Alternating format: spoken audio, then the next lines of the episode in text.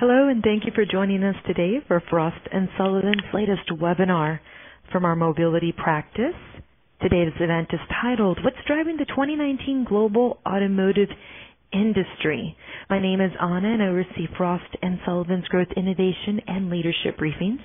And with that, I would now like to hand the presentation over to our moderator, Sarwant Singh. Thank you, Anna. A very good morning to you in uh, in Americas, and a very good afternoon or good evening to you if you're in Europe or in Asia. My name is Sarwant Singh, Senior Partner at Frost & Sullivan. Um, I will be starting the presentation, moderating the first bits, and then passing it on to my colleagues, Frank and Mark. Um, quick introduction to my colleagues. Frank is a partner and business unit leader based in our European practice. He's a Frenchman educated in the UK and now lives in Germany. The joke is since ever he moved to Germany, the German trains have become a little bit like the French trains. Um, so that's a little joke on Frank. Um, I'm also joined by my colleague Mark. Mark joined us recently. He's got over 15 years of experience working with strategy analytics and IHS. He is leading our work in CASE in the US and he tells me he's a car guy. He loves cars. He likes racing cars and he also likes building cars. So definitely have a car team on board today. So what we're going to be presenting today, well, we're going to be talking about four key things. Uh, we'll start with a little interactive poll and insights, so maybe collaboratively see where the industry will finish this year in terms of numbers for EVs and for, for total volumes. Um, I will then lead and provide some global insights into 2018 and 2019, talking a lot more about some of the quantitative numbers by markets, by OEMs. And then passing on to my colleagues, Frank and Mark, who will talk a little bit about some of the disruptive trends influencing the market, including share some of the findings from their visit uh, to CES. And then Frank will end it with a key takeaway and next steps. So let's start with a quick poll. Um, so the poll we have is we achieved about 96.1 million sales in 2018. This was just about 400k more than what we achieved in 2017. So we'd like to hear from you. What do you expect would be the total sales in 2019? Will it be flat? Will it be 1% growth, 3% growth, or do you actually expect the market to shrink? You can see a couple of audience members have started voting. So let me repeat the question again. Um, in 2018, total global automotive sales reached about 96.1 million. This is light vehicles. Um, so the question is, what do you expect in 2019? If you're an optimist, you're expecting 1 to 3% growth, a little pessimistic, you might be saying it might be shrinking 1 to 3 percent While you're voting at this one, um, I'll move to the next um, question. Anna, is, there any other suggestions on this? Yes, there is. Actually, it looks like uh, we have uh, from our audience, we have about it's a split. 30%, 36% of our audience indicate growth at 1%, growth at 3%. Uh, again, we have 11% indicate no growth and then shrink by 3%. And lastly, um, 3% uh, shrink by 1%. So what I will do is I will go ahead and push out our second poll question. Okay, excellent. Thank you. So the second poll question, before I give you the results, um, is in 2018 we sold globally about 2.1 million electric vehicles. So this was about 900,000 more units than sold in 2017. So the question is, how many do you expect will sell in 2019? So do you think they're on 2.5 million, maybe more than that, 2.6, maybe 2.8, 3 million, or do you think actually EVs are going to take off and be more than 3.5 million sales? We have about 13 people who have voted. Uh, we'll uh, appreciate if everybody can vote. Excellent. Okay, I'll repeat the question again. So in 2018, 2.1 million electric vehicles were sold globally. This was about 900k more than the previous year in 2017. So the question is, how many electric vehicles globally do you expect to sell in 2019? So 2.5 million, 2.6, 2.8, 3, or 3.5 plus. I have to say the numbers are very close to Frost and Sullivan numbers. So that's interesting. And over to you, share the results. Thank you, Sarwant. So this is what we have here. Yes, they are quite interesting. Looks like uh, 2.5 million 15%, 2.6 million, 28%, 2.8 million, our audience indicated 23%, 3, 3 million is, uh, is 30%, and 3.5 plus million is 2% on the results. Excellent. Thank you very much, Anna. All right, so let me share the numbers from Frost and Sullivan team, and uh, let's uh, find out same time next year if uh, who was right. So our forecast for 2018 is 97 million units. Um, so that's roughly about 1% growth, which is what many of you voted. So a large proportion of you, 39% voted at 1%. So it looks like we're pretty much aligned there. Let me give you a little bit update on where the sales came from before I answer the next question.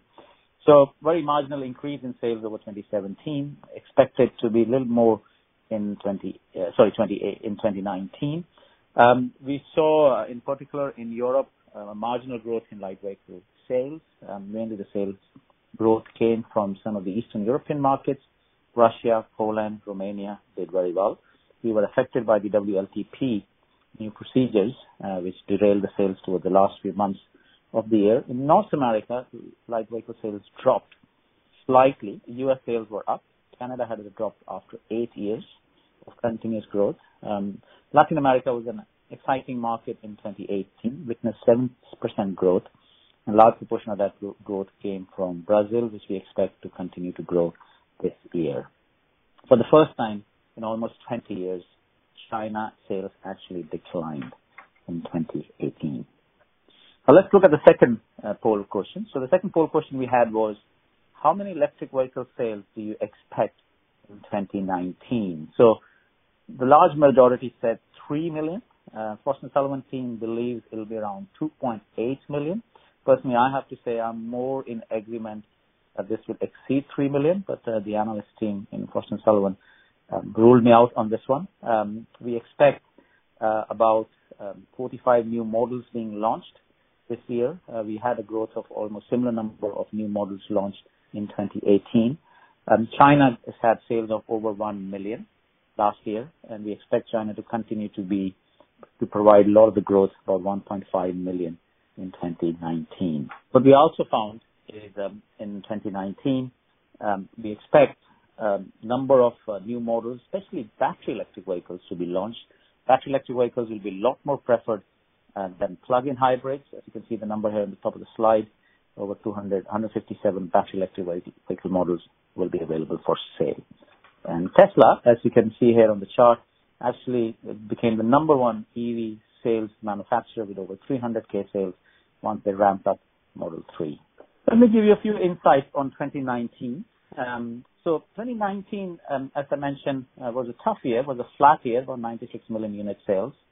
Um, we saw Volkswagen continue to grow, keep maintain its first position with over 10 million sales and about 10.7% market share in globally. Uh, EV sales, as we talked about, grew rapidly. Um, EV sales now constitute about 2.5% of total sales. That's the expected number in 2019, but they're nowhere near the 5% that was projected by many for 2020. So it will be much lower than that number. Um, one of the areas where we, saw huge growth was in mobility services. So mobility services, which includes car sharing, mobility as a service solution, ride hailing, including rental and leasing, was over a trillion dollar industry in 2018. And we expect this year to see a large number of very high valued IPOs hitting the market. So in terms of how the market looks like in terms of light vehicle sales, um, so you can see here some of the key growth markets that we have shortlisted here. So China, as we talked about, uh, actually saw a decline for the first time in 20 years. US, after 2017, decline actually saw a small growth, and so did Japan. Um, India failed to impress. Um, it did register impressive 6.3% growth and became bigger than Germany in 2017. India and Germany were very similar in terms of numbers, about 3.7 million units, but India has definitely overtaken Germany now to become the fourth biggest market globally. It's expected to continue its impressive growth in 2019, roughly around 7 7.5%, but we don't expect yet India to start growing like China did, uh, around 10 to 15 percent Some politically sensitive markets, uh, U.K., Turkey, saw huge declines. Um, and At the same time, some of the emerging markets, with the exception of China, Brazil, Russia, um, saw impressive growth. And so did some of the Asian markets like Indonesia, Malaysia, and Thailand. So Those were some exciting markets in 2018, and we expect a similar growth in 2019. In terms of the OEMs, so this chart shows you the top 20 OEMs globally. What is interesting on this chart is of these top 20 now, you have 10 from China. Had I shown you this slide, similar slide maybe 10, 15 years back, you would have not seen so many Chinese players. Um, not much change at the top end of the chart here. Volkswagen maintaining its position with 10 million plus sales. Then on the and Mitsubishi Alliance coming in second. Toyota actually saw a slight decline, um, and so did General Motors. Uh, but I think the exciting um, area where we're seeing a lot of activity is in the in the in the bottom half of this table. Geely had impressive growth, 18%. Geely owns Volvo. Um, and at the same time, we saw some companies uh, like the BAIC group actually see sharp declines. Tata, despite JLR having a tough year, actually posted some good growth of about 10%, mainly in the Indian market. Now, quick scenario on Brexit. Uh, we, shared some of these findings earlier uh, in uh, earlier in 2018. No matter what happens with Brexit, and it's quite a hot thing happening right now in London. Um, it's fun watching TV every day, watching news every day, and no matter what scenario we have, soft, hard, or no deal Brexit scenario, the sales will actually be in 2019 and 2020 be less than what it was during its peak in 2016. So you can see the chart here from 1990 to 2018. Typically takes four to five years for the auto industry in UK to recover. But in this case, we expect a little bit longer, uh, even if it's a soft Brexit. Um, so thanks to politicians, it's going to be a tough year for for the UK car industry. So this, I'm going to pass on to my colleague Frank. Over to you, Frank. Thank you, Sarwant. And um, so in today's uh, presentation, uh, so as part of the, of the presentation on trends, uh, will be divided into four main areas. Uh, we will speak uh, first about connected vehicle services, about autonomous technology, and moving on to new car ownership models with subscription, as well as looking at mobility or shared mobility and digitization in cities. So before we jump into connected services, I'd like to briefly highlight where um, we see the development um, in terms of what was presented at CES earlier this year and the relevance uh, to the automotive industry, as it sets the scene in many ways for the year um, uh, ahead. The evolution of the App Store to a more data-fueled marketplace with contextualized offers for me was the highlight of uh, 2019. With GM, Hyundai, Toyota, Lexus, all planning a journey-based solution with Xevo. I think what Xevo did is showcase a very intelligent solution that is firmly hooked into the driver's habits and schedules.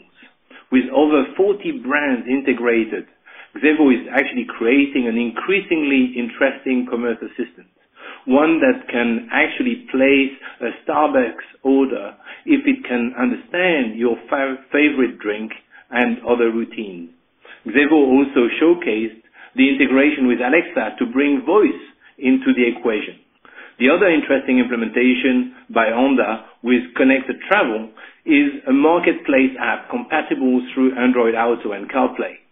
While the functionalities are very similar to that of Xevo, Honda is managing the content directly in terms of pulling the brands to the platform and even using their own voice solution to perform selected tasks. Ford was one of the first OEM in the US to embrace the concept of apps um, on, their, on their Sync platform, which they late, later dubbed the, uh, the Sync AppLink. But at the Ford booth this year was Autonomic, which launched the Transportation Mobility Cloud last year. The investment turned actually into action with several implementations showcased with partners such as GoRide and Swarm. And the idea is of a cloud platform that will ingest the telemetry data from Ford vehicle and provide a standardized format for developers to use and consume and charge them based on volume or typical API calls. So very exciting developments on, on that front. So looking a little bit deeper into the connected service trends. Features on demand is a, a service update that is offered as a one-time payment or a subscription service post the sale of vehicle uh, and operated over the air. We can look at feature on demand solution in four categories connected services. For example, CarPlay smartphone interfacing as an on-demand subscription based on services for 80 $90 a year. Uh, powertrain and electric vehicle services, for example, a range extension for an electric vehicle is expected to be a popular feature, or the customization of suspension as offered by the Audi e-tron. Third, on ADAS and autonomous technology, for example, the feature on demand for autopilot, which Tesla pioneered, or the automated parking on demand. And fourth, the smart interior and exterior, uh, offering personalized service such as bespoke interior design, uh, customized lighting, even on the front light, or other comfort features. In fact, the potential of features is completely limitless. It is important to note that at this stage that from a, a daily usage perspective, more than 30 to 40% of features inside the, the vehicle today are not used by consumers. For me, this is actually the birth of a, a, completely new business model for the automotive industry, where the value creation can happen throughout the vehicle life cycle, as opposed to the time at which the vehicle is being sold. One significant example of such a service has been provided by Audi. It, it's a la carte on-demand feature program has some very interesting characteristics from my perspective. Again, the e-tron model is one of the first big announcements bringing Audi's vision of feature on demand to users. There are monthly offers for major tech packages which can be brought post-vehicle purchase. There are similar such, um, there, there are services, sorry, such as autonomous parking, which is charged at $5 per instance, of course assuming that the car is bought with the necessary sensor packages, or you know a similar case with convenience, with navigation costing two dollars per day. This is a, a stopgap philosophy where the hardware is bought as part of a standard package by the user, but the OEM has created use cases for the hardware to offer services on top. The next major service offering that we would like to highlight is the car marketplace or the car as a marketplace.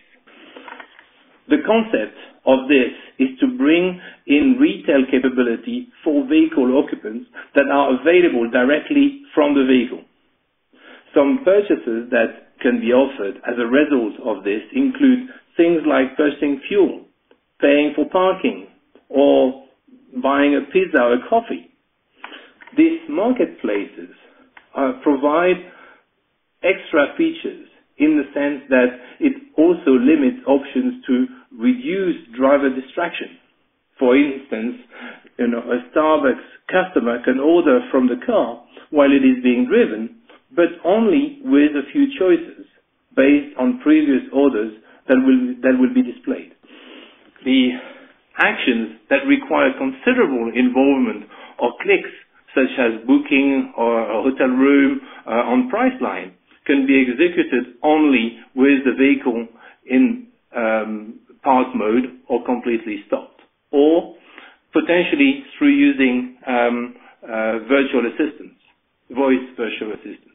We are already seeing we are already seeing several instances of this being applied, um, and together with feature on demand, is going to be one of our next topic for multi-client consumer research analysis we're going to deploy in the next few days. So moving on to autonomous technology trends that are expected in the industry. The first, the, the first point to discuss is about platform that will determine autonomous cars of the future. The complexity of having multiple vehicle types for each level of automation due to the need for redundancies and diverse electronic content will actually put significant cost pressure on the system development. For this reason, OEMs will need to create a standardized vehicle platform that is flexible to house various electronic redundancies to spread across their various autonomous driving models. There will be three layers of platform that can enable standardization. The first layer will be the vehicle platform. This will house the various elements mounted into the hard points of the chassis, such as electric power system, redundant steering, and braking components. The second layer will be digital platform that houses in the car digital content like infotainment, seats, convenience, electronics, and smart sensors. And the third layer will be the electronic platform with the core ECUs and communication lines such as CAN and Ethernet. This is currently where a lot of the innovation is focused by many vehicle manufacturers. As an example, Audi has functional safety and redundancy power net embedded into the MQB platform, which has enabled them to deploy level 3 on today's traditional platform, but is likely to migrate to the MEB platform for higher levels of automation due to the higher availability of power for core autonomous driving functions and the possibility to segment the section of the power net for redundancy. But as an extension of this, how will OEM look at solving the challenge of autonomy via legacy and non-legacy means? I think currently most traditional OEM tackle the development of automation via an incremental innovation approach, improving driver assistance to achieve higher level of automation. This process is the most cost-effective way currently to developing autonomous driving technology, but one that has limitation in terms of scale. Currently, vehicle platforms are challenged to scale at higher level of automation due to limitation in either the chassis, the electronic and, and electric uh, systems, and the sensorization. Disruptors like Google are approaching autonomous driving development from the other side by first developing a full-scale level 5 stack and then scaling it down to achieve the right level of automation required for testing and validation. This way, by entering the market, they will be able to dictate the right sensors, the right electric and electronic architecture, the right redundancy, the right hard points required to the vehicle manufacturers in order to achieve each level of automation. The road to full automation by a BMW and a Volkswagen are currently very different, on a very different tangent, due to the new platform architecture that they have chosen. One being dedicated with a more centralized electric and electronic architecture, while the other is a multi-energy platform with a more decentralized ECU approach. So, having discussed autonomous technology and um, you know its development, we will now move on to new car uh, ownership trends uh, and the focus on subscription in the automotive industry. With Mark, over to you. Great. Thanks, Frank. And uh, uh, like Frank, I was uh, lucky enough to go to uh, the CES show earlier this year, and it was my 15th or 16th time at the show, and it's always great to get the, the insights, and, and like you said, it sets the stage for the year. So uh, yeah, I'd like to start off with uh, subscription models, and we've talked about being very driver-oriented features in, in, the vehicle so far, and that does correlate directly to the subscription models that we're looking at. And uh, if you look uh, on uh, the, the y-axis is the uh, relationship between on the bottom would be shared and upwards to owned, and then basically how long you're going to be using uh, the vehicle on the x-axis. So uh, we haven't seen a, a, lot of change outside of the uh, car sharing in the last 10 or 15 years of vehicle ownership and usership models, where on the the right side, three years or more, you're going to be outright purchasing your vehicle or leasing it for a, a few years, and then the left side, uh, minutes to hours would be the car sharing, and then rental would be your hours, days, maybe a, a week on vacation or a business trip. So uh, what we have in the middle in the red box is the, the vehicle subscription model. Uh, it's uh, very important to know is that the, mindset's changing, and uh, we're looking at the younger generations moving towards the usership and that gap uh, to fill that gap between uh, very short-term and long-term usership. So, uh, and when compared to those other types of usership, the subscription model has the opportunity to offer the most flexibility to the user and uh, the number of services uh, opposed to uh, a lot of the other services, you're just getting the vehicle itself. Where uh, we'll explore some of these services uh, in the next few slides. But uh, yeah, you'll get, get some more services and some concierge and a, a different ownership experience than if you're just outright buying or leasing or uh, short-term rental or car sharing. And uh, it is important to notice, though, that the uh, the OEM offerings uh, right now from uh, like a Volvo, JLR, or a Cadillac tend to be uh, premium vehicles and uh, can be uh, quite a bit more expensive, but they are more flexible than uh, the other services where you can uh, tend to swap vehicles uh, a few times uh, within your subscription period, and it also offers uh, some other features that we'll get into in the next few slides.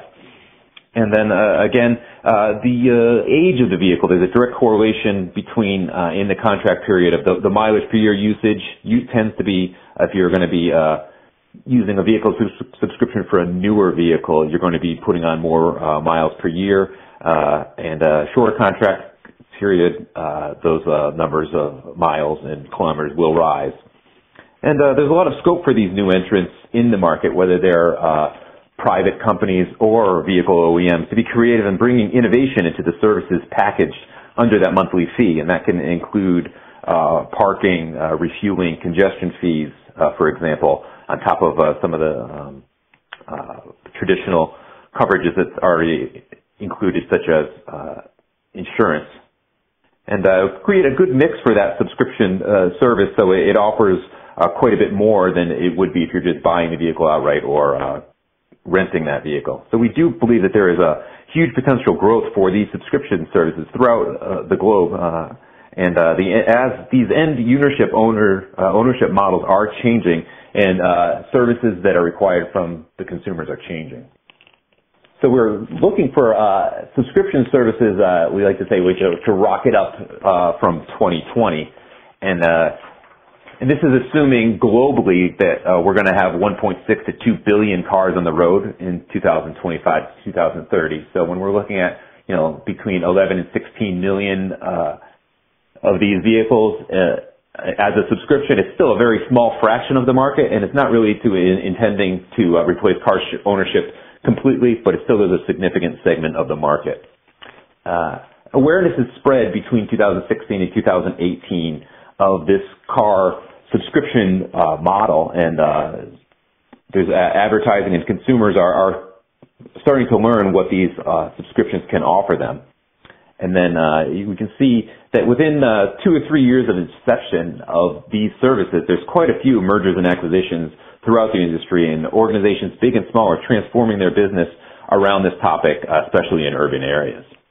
And uh, each program is different uh, with uh, whether they're offering uh, new vehicles or used vehicle and fleet, limited, unlimited mileage offerings per month per vehicle, limited or unlimited flips or shares per month. You can change your, your vehicle. Some don't offer any ability to switch your vehicle per month. And some are present only in key cities until 2020 as they're actually still working out business models to be profitable overall to make sure that uh, they're generating uh, enough revenue to cover uh, the vehicle usage portion of the uh, subscription as well as uh, some of the other offerings uh, that are being made. So our current service packages in the, the gray part in the 2017-18 timeframe are looking towards your uh, traditional service. So when you buy a subscription to one of these vehicles, the, you'll be provided with insurance for the vehicle, maintenance for that vehicle, vehicle delivery, uh, so it's uh, basically a one-stop shop, and also registration of the vehicle if it's brand new. So you can basically make it quite easy for the consumer. And the, the idea for these subscriptions are ease of use, covering uh, all the bases of ownership uh, as we're looking. And now that we're going into the future, we're actually looking to add concierge services to these markets, whether it's parking, uh, tolls included, some of those features Frank was mentioning earlier with uh, navigation included, maybe some features you can add to your uh, vehicle, uh, pay for congestion charging, and also refueling or recharging as well.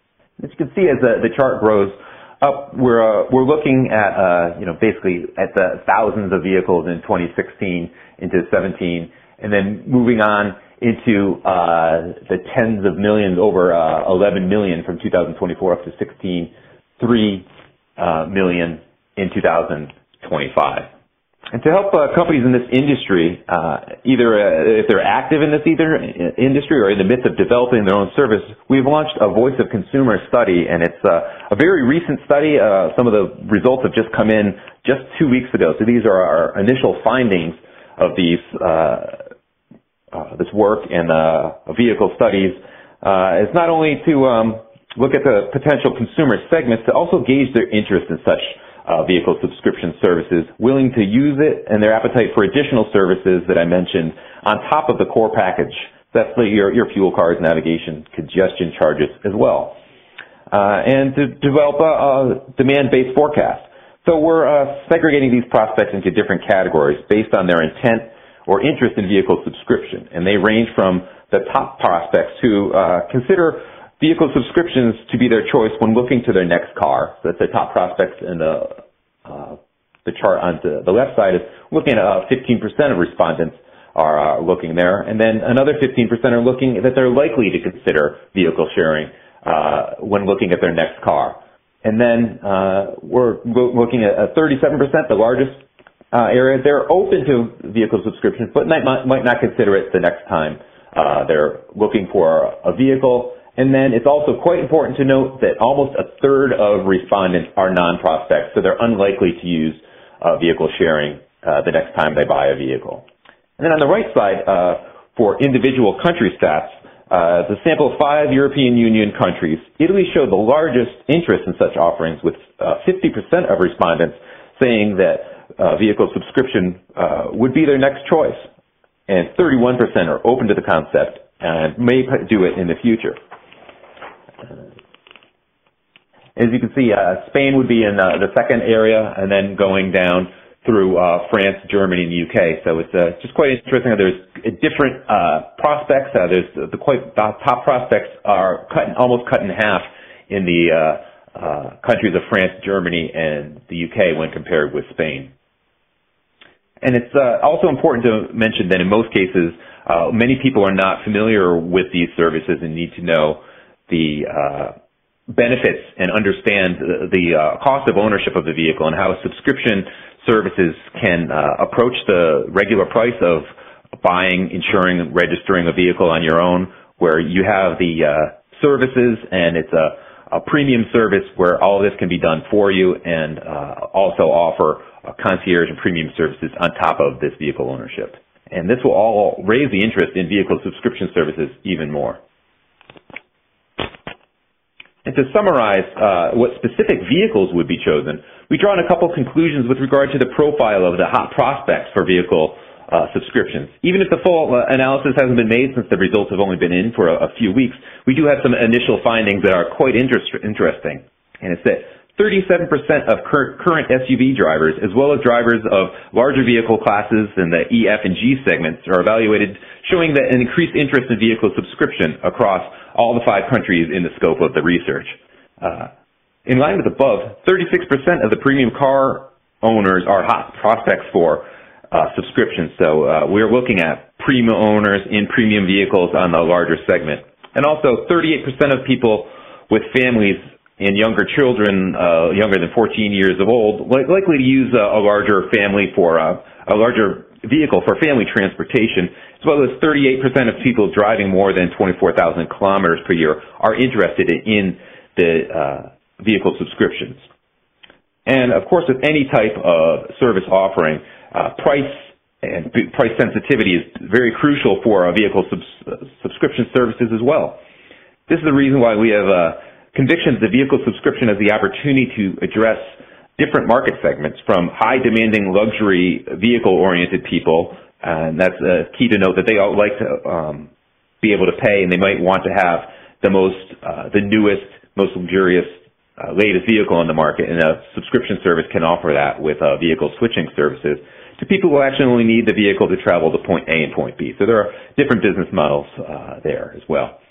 And the, the general setup of services uh, that's identified in the middle of our, our slide showcases what type of vehicles are in focus for uh, potential consumer segments and what type of contract length they're willing to consider and vehicle swaps they like to receive. So they're looking at, uh, as I mentioned before, some larger segment vehicles uh, SUVs and maybe a compact SUV if you have a family and a, a lower price point.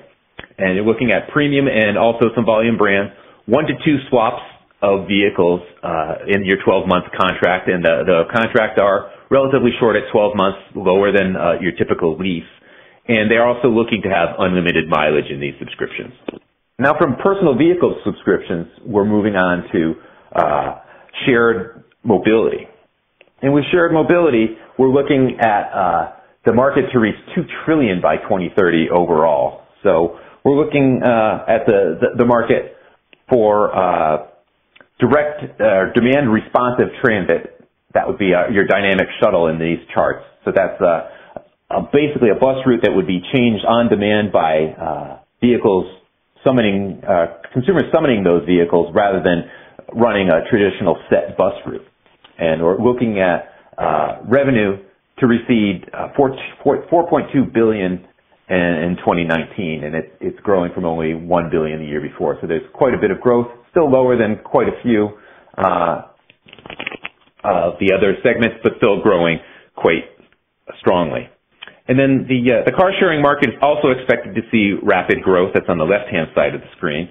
And in the short to midterm, uh, interest seen increasing from the uh, OEMs launching car sharing problems such as GM's Maven. And cities are also increasingly becoming interested in car sharing programs uh, and uh, electric vehicle car sharing programs to uh, decrease pollution and congestion as well.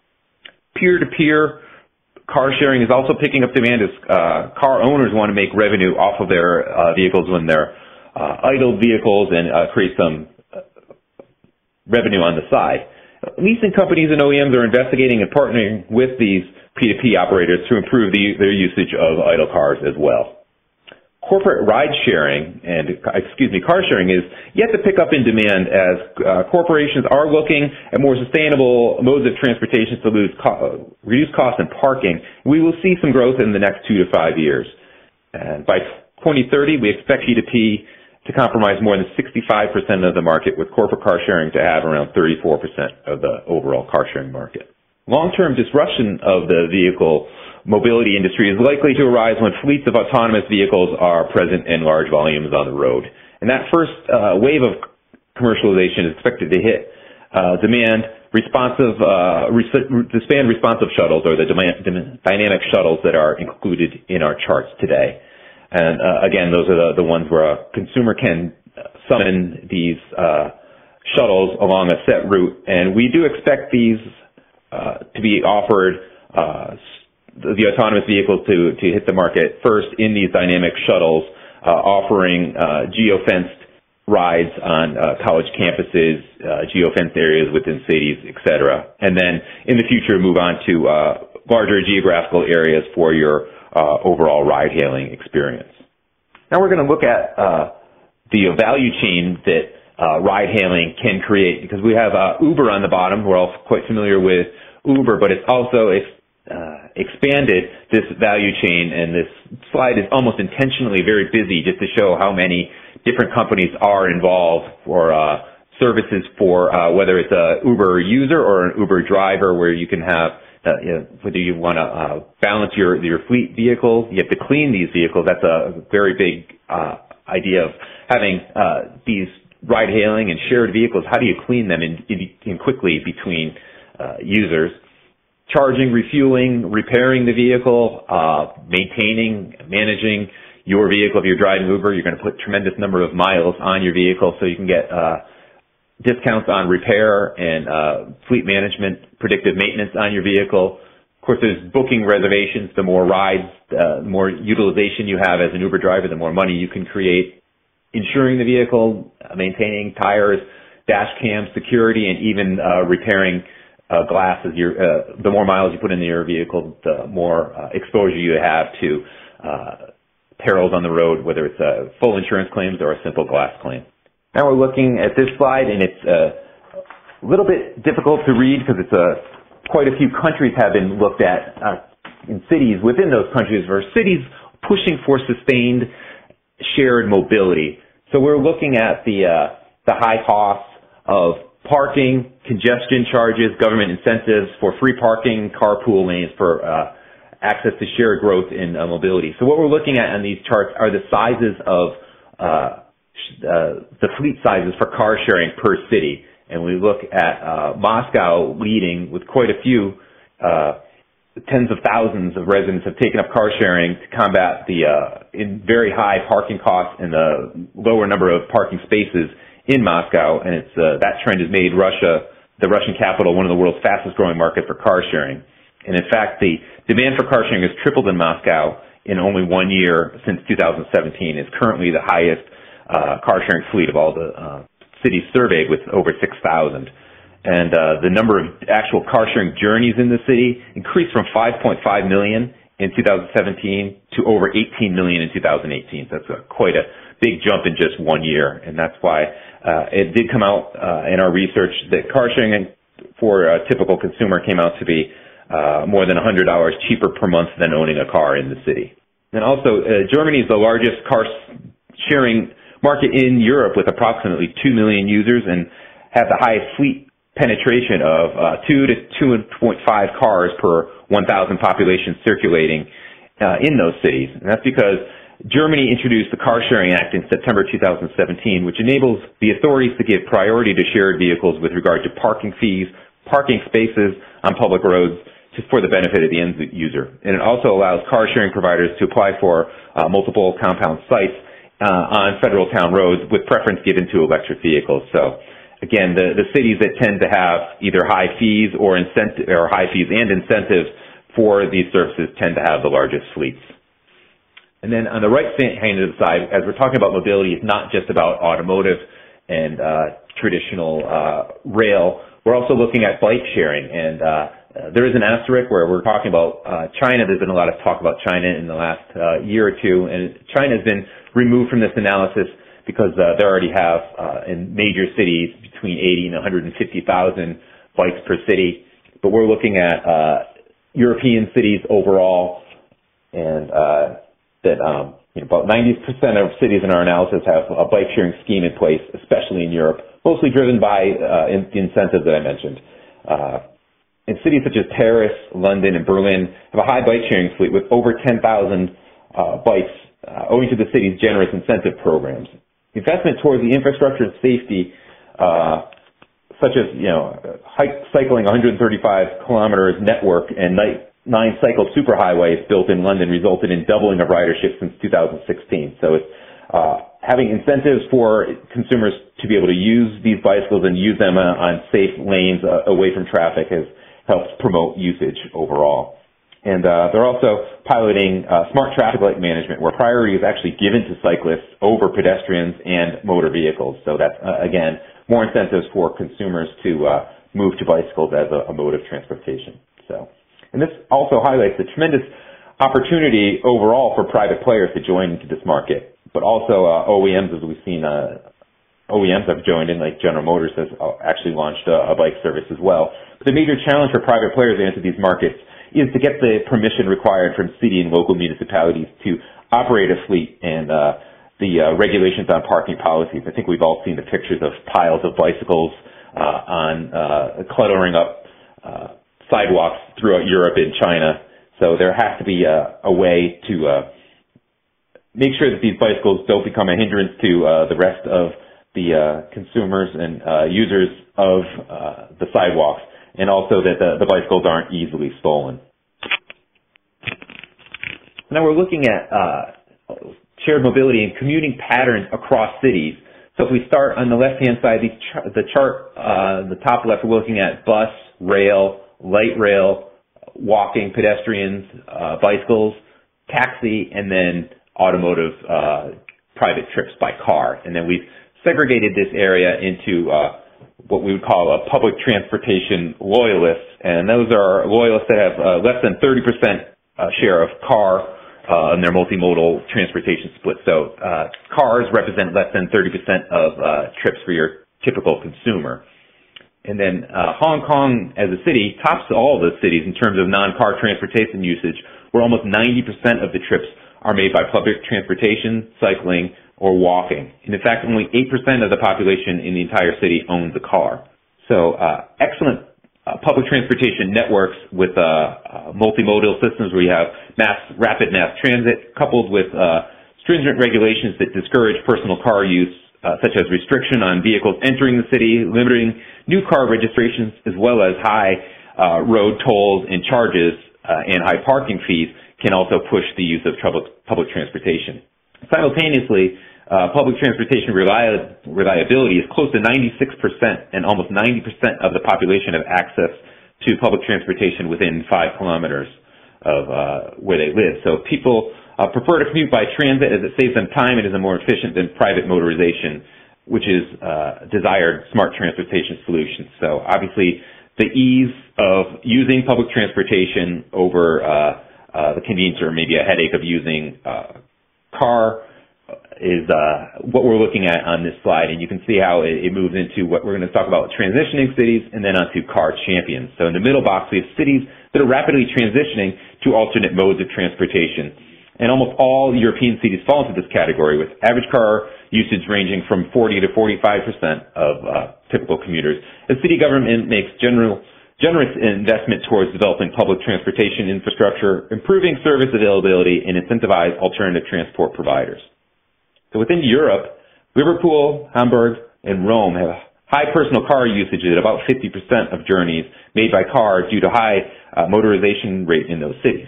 These cities will witness a rapid shift in modal split in the next 10 years as these cities introduce more stringent regulations for on high polluting cars, diesel bans, and car-free zones to tackle congestion and uh, pollution from vehicle emissions.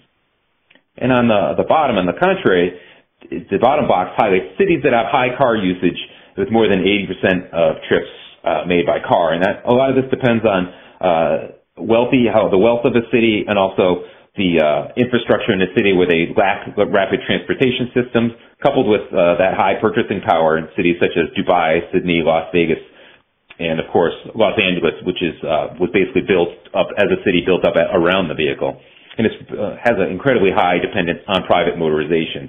And these cities are increasingly looking to diversify their modes of transport, but uh, limited availability of public transportation services. These cities will see a spike in demand for new mobility services as the governments proactively discourage personal car usage, uh, access uh, regulations, and congestion charges as well. But in order for local governments to successfully execute a more dynamic, efficient, and comprehensive public transport transportation system, more effort is required to engage with private partners. This is where digitization and data and big data plays an important role. So this next slide, we uh, extensively cover the all the aspects of digitization in cities, and we're going to focus three elements of uh, real-time data portals, standardized APIs in these cities, and then advanced analytical capabilities. So when we look at uh, real-time data, uh, we're looking at through our comprehensive smart city tracker, we analyzed almost 100 cities uh, with those above metrics. And from this, we found 73 cities have real-time data and journey planning options available. A further 26 cities have integrated or standardized APIs, and along with only 12 cities have high analytical big data capabilities to pull all this data together. So cities on the left-hand side of this chart have all three elements available and is where we can expect to see transportation innovations launched first, such as integrated mobility as a service options. And given the depth of technological expertise available, these cities will also likely be able to support the development of artificial intelligent technologies to process the huge amount of data that's coming in from these cities. If we look at London, for example, the open data portal is far reaching and covers uh, many topics such as uh, transportation and environmental issues.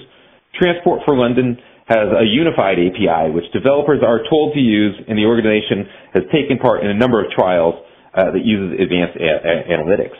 So we're, we're, actually looking at, there's an example of trials where they're, they're using data from uh, Wi-Fi data from travelers with smartphones as inputs and probes, as well as uh, the advanced camera data used in London, as well as vehicle data.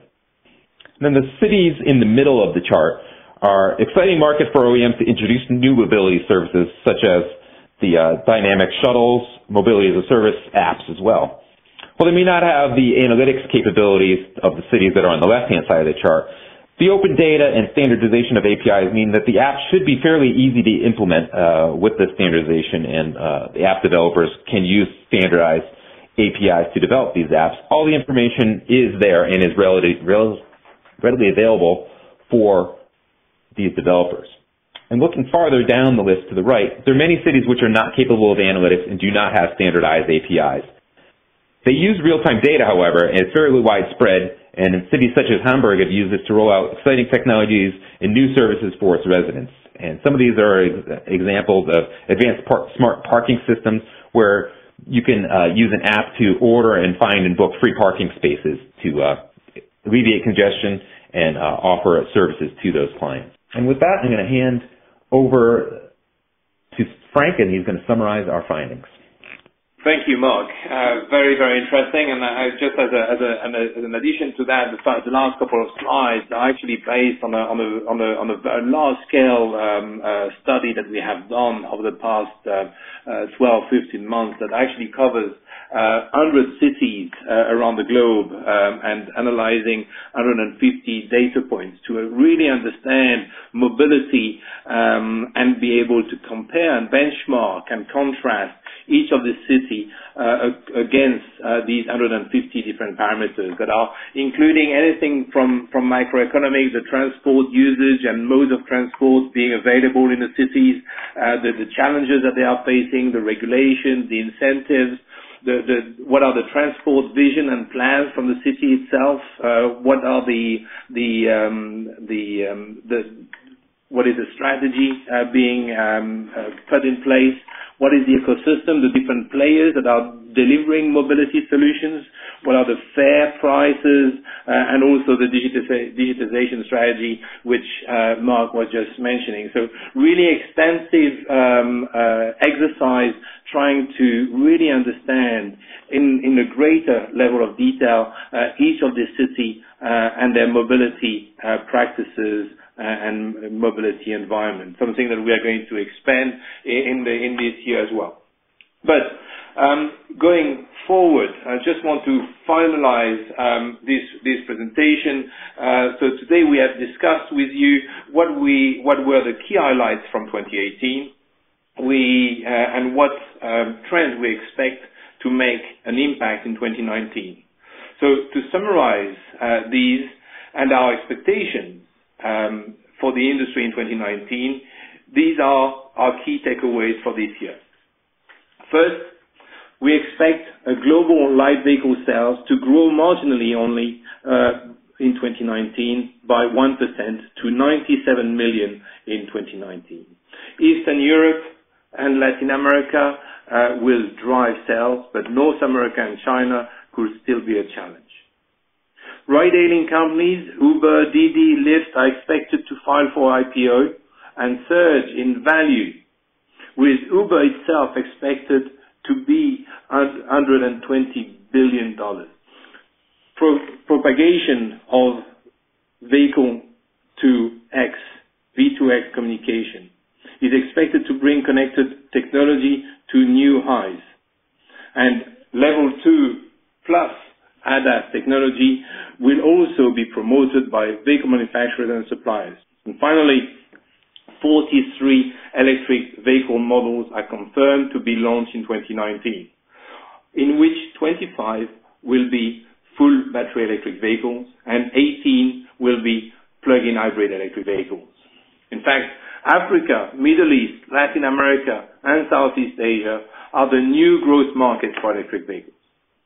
So in summary, in 2019, we expect to another exciting year for the industry with a lot of new developments and changing dynamics. We hope through the past 57 minutes that you have enjoyed this presentation and derived some value from what we've presented. But before I hand over back to Anna, I'd like to share with you um, uh, and briefly tell you about Frost & Sullivan big events for the year. We will host uh, our 11th annual Intelligent Mobility Workshop in London on the 10th and 11th of July 2019. At the 10th and 11th of July 2019 in London. We gather uh, in industry executive, executive policymakers, visionaries, and investors who will share valuable insights into business model for innovative mobility solution and help unlock wealth in the in, in of new use cases.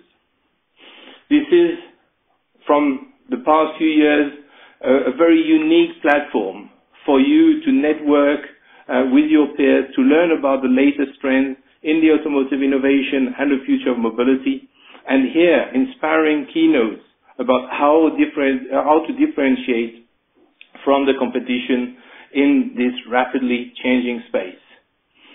To expand the reach of this very successful program, we are also hosting a similar intelligent mobility workshop in both New Delhi, India, as well as Tokyo, Japan later in the year. We welcome you to join us in this exciting and industry-leading event and look forward to engaging with you in the future of the industry. And with that, over to you, Anna. Thank you, Frank. So at this time, I'd like to open up the floor for our question and answer session. We will try to answer as many questions possible live. If for some reason we do not get to your question, the team will take that off uh, and get back with you. So let's go ahead and get started with our first question. Our first question here, uh, it's, it's for Frank. When do you feel that FOD through OTA will be popular in mainstream OEMs given that it's just penetrating into luxury OEMs? It's, it's, it's, a, it's a very good question. I, I think, first of all, I think for, for many, many vehicle manufacturers, uh, we are at the, at the very, very early stage of, of development of this concept. Um, I think from a from a, a, pure business model perspective, this is revolutionary in many ways for the automotive industry that will be, through that concept, be able to generate value throughout the vehicle life cycle, making the, the vehicle upgradable, exciting to the customers, changing the brand advocacy. And, and that in itself is super, super exciting from a, from a, a value generation, revenue generation perspective, but also brand um, um, loyalty perspective from the vehicle manufacturers. Um, when will it come? It is starting in the in the premium uh, segment, as you as you pointed. Also because they are um, enabled uh, or they enable themselves to actually bring these um, uh, specific features um, into the vehicle, in the development of the vehicle itself, where actually the uh, over the air is there to unlock an existing feature. I think in the future, when the electric and electronic architecture actually allows it, uh, in, the, in, the, in the coming future, uh, the, the features will, will also be sent through, over the air themselves. Uh, but that will require changes um, for the um, operating system as well as the electronic and, uh, uh, electric and electronic architecture to allow for that to take place. Um, I think we will see that in the next um, four to five years in the volume segment um, because it is the future of the automotive industry, in my view. Thank you, Frank. Now, this next question here is for Mark. When will we see autonomous taxis or shuttles in the mobility market? Great, thanks. No, that's a, a very good question, and there's been a lot of uh, speculation and, and, announcements from anywhere from uh, Tesla saying they're going to have vehicles in the market in the next year or two, and then other OEMs saying it's going to be in the early 2020s to uh, our view and looking at my view is probably where we're going to see them more is probably maybe a little bit later in 23, 2023 to 25, uh, having those. And as I mentioned in the uh, discussion, that there's going to be probably more in the uh, cities uh, and areas with their geo-fenced areas and uh, uh, college campuses and the like. But we're also seeing by 2030, we do expect that 50% of the shuttle fleet to be autonomous and around 25% of the taxi fleet and ride hailing to be autonomous. So there's going to be tremendous growth uh, over the next decade. Thank you, Mark. Now, another question here in regards to this study. Is it also applied for the Chinese market? I, I, yeah, we do I have data on the Chinese market. Oh, If I if I if I may, I I think the this this question was uh, raised uh, in the context, if I remember, of the um, the subscription uh, model study that Mark was presenting. And, and that study uh was focusing pr- pr- principally um, on Europe and North America. The result that that uh, that uh, Mark was presenting were on uh, as a as a as a result of this exercise. However, this is something that is definitely very interesting in China as well, with some vehicles like Lynk & Co that uh from Geely that are being launched uh into the market solely as subscription models without a dealership network. And that is extremely exciting and interesting from an industry perspective as well.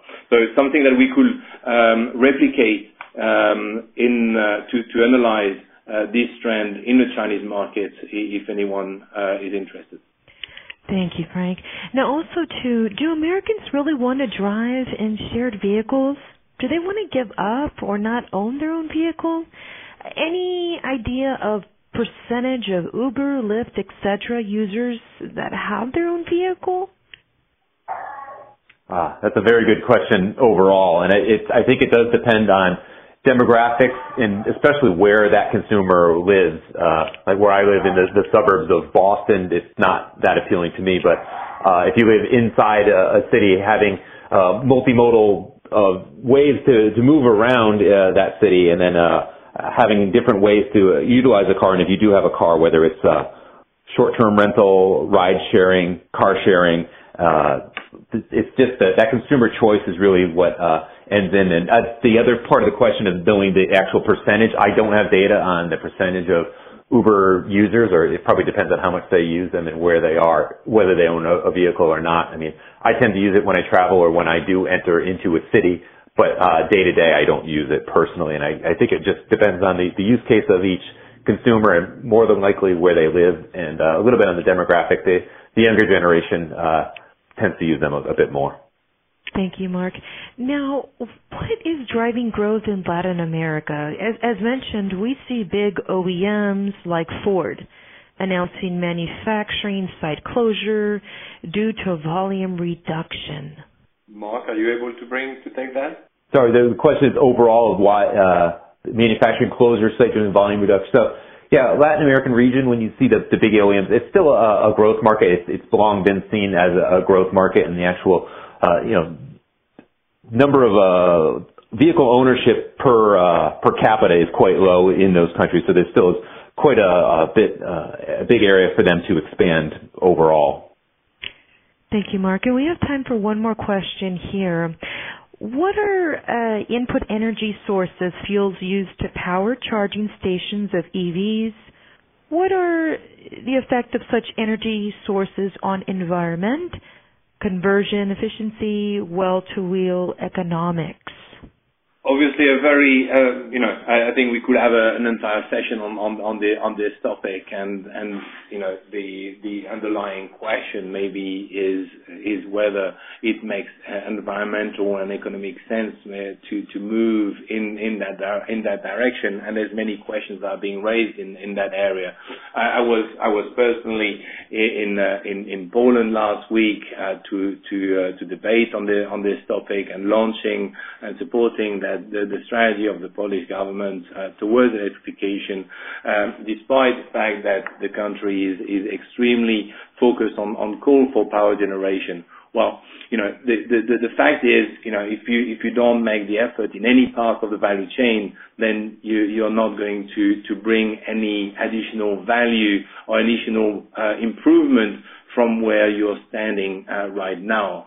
The fact is, depending on the country, depending on the uh, sort of energy sources that are being leveraged or available within each of these countries, there's different things that can be done across the various industries that are part of that value chain. Uh, of course, uh, there's a lot that can be done to leverage solar energy, renewable energy in general, to um, um, sort of charge batteries at charging points and allow for more renewable sources of, energy. These are some of the points that are, being leveraged, are being worked on, are being uh, developed uh, and deployed by many of the, players in, the industry to support uh, the fact that we need an infrastructure of electric charging to uh, to, support the growth uh, of the uh, these vehicles uh, being in the market. There's there's exciting development with new technologies, both from the charging as well as you know um, um, um, associated um, battery power power and um, local um, charging stations or local um, energy um, uh, collection uh, station that can be uh, applied to these um, to this infrastructure. Thank you very much. Now, this concludes today's session. Uh, please contact us with any questions, additional information. I have posted the contact details on your screen at this time. Thank you. Thank you very much. Thank you very much. Thank you very much.